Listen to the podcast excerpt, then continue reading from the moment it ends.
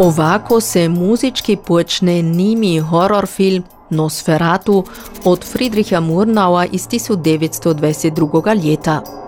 Ali ova muzička verzija je aktualna, ar original ved ne postoji. Uživo su ju po Božići predstavili Beogradski komorni orkestar Ljubica Marić skupa z muzičari iz gradišća. Med njimi je bil i Nikola Cejhman. Ta film to je horror film iz 20 leti, nimi film, kada ne postoji muzika. Postoji muzika originalna, ali v filmu ne postoji muzika, ta se je, kot se je to paratilo, uh, live igrala filmu. Ali Tomas Monetti, pak komponistica iz, iz Srbije, uh, Irena Popović-Dragović, oni su onda komponirali jednu muziku, ka funkcionira za ta film. Novu verziju muzike su napisali srpska kompozitorica Irena Popović-Dragović i Tomas Marija Monetti, predsednik Društva kompozitorov i interpretov u gradišću Kibu. Zato da je tribao kih 13 let. On je jur priklani prosio 34-ljetnoga Donjopuljanca Nikolu Cejhmana za suradnju pri projektu, ali do realizacije je došlo stoprv koncem lanjskoga ljeta. Za premijeru su se muzičari po prvi put skupa vježbali u Beogradu.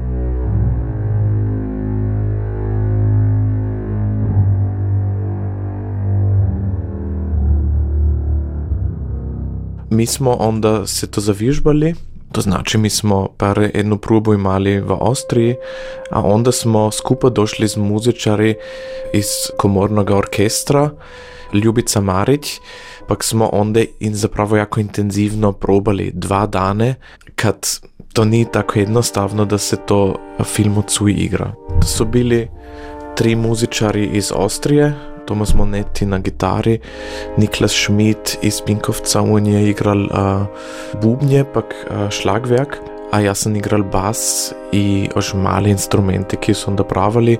Iz Beograda je bilo onda još jedan komorni orkestar.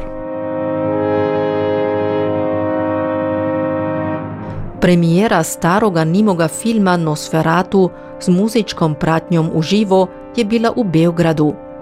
Iza iskusenoga muzičara Nikolu Cejhmana je muzička pratnja filma bilača potpuno novoga, jako je dirigent Rade Pejčić imao najveći stres. Mi smo svi vidjeli film, ali najveći izazov je bil pravo da za dirigenta, kad to je se biži na jedan time code, to znači ako je muzika prefriška ili prebolaka, onda je to problem. Veći problem je ko, ko je muzika predužička, až onda visi nutar v drugu scenu, pak to zi sadržaja ne skupa paše.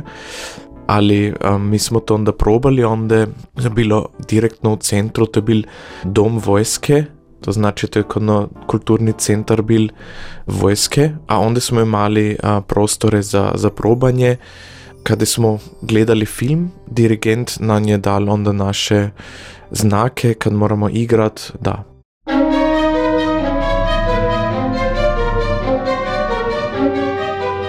U filmu Nosferatu ide za vampire.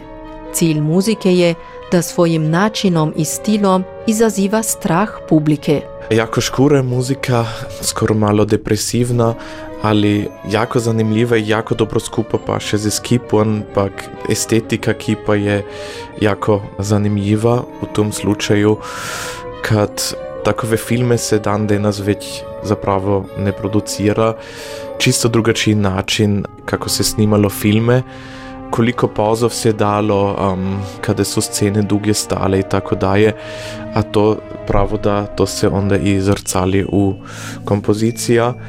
A čudo put je bilo i tako da smo, nismo sad igrali um, za istinu po nota, nego da smo kodno načinili sfere, um, škure sfere, efekte. Um, znači, kod horror filma je i, i ideja da se ljudi boju, a to smo kanili ili je onda dirigent kanil i od nas imat.